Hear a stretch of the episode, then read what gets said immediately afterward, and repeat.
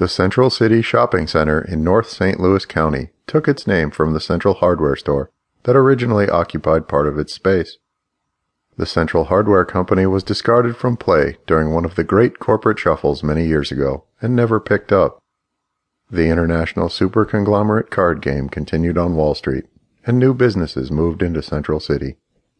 I parked by a boarded up storefront smeared with obscene graffiti. I went to an unmarked door rang the buzzer, and looked up at the tiny lens of the concealed, closed-circuit TV. I want some action, I said. The door swung open. A hard face stared at me, then stepped aside. Even as a police detective, I'd never been made. I stepped into Jake's casino.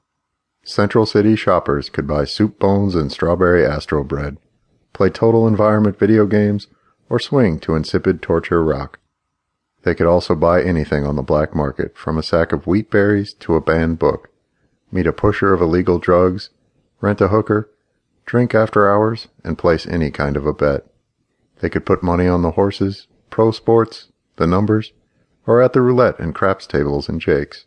Men and women with flat eyes and pasty, corpse-like complexions stood in clumps around the tables.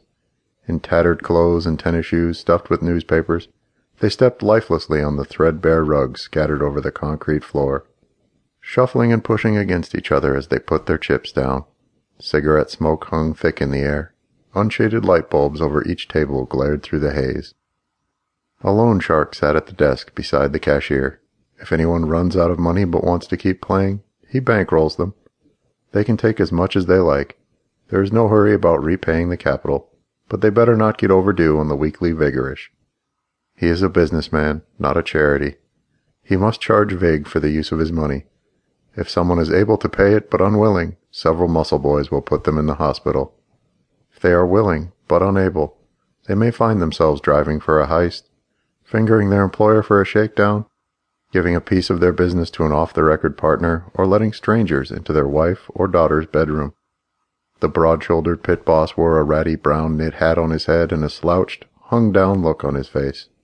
I asked him, Anybody here name of Darrell Flanagan? Maybe. Who's looking for him? Crain Dalton. I want to see him about a friend of his. Flanagan's over there. He pointed to a thin boy leaning over the craps table. Thanks, I said. As I headed for Flanagan, I noticed the pit boss disappear through a door marked private.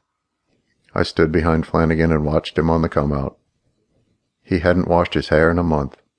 He shook, tossed, the dice rolled over the green felt, hit the far side, and came up a one and a two. Craps, the operator said, yawning. He raked in the loser's chips and passed the dice to the woman on Flanagan's left. I tapped the boy on the shoulder and said, I'd like to talk to you.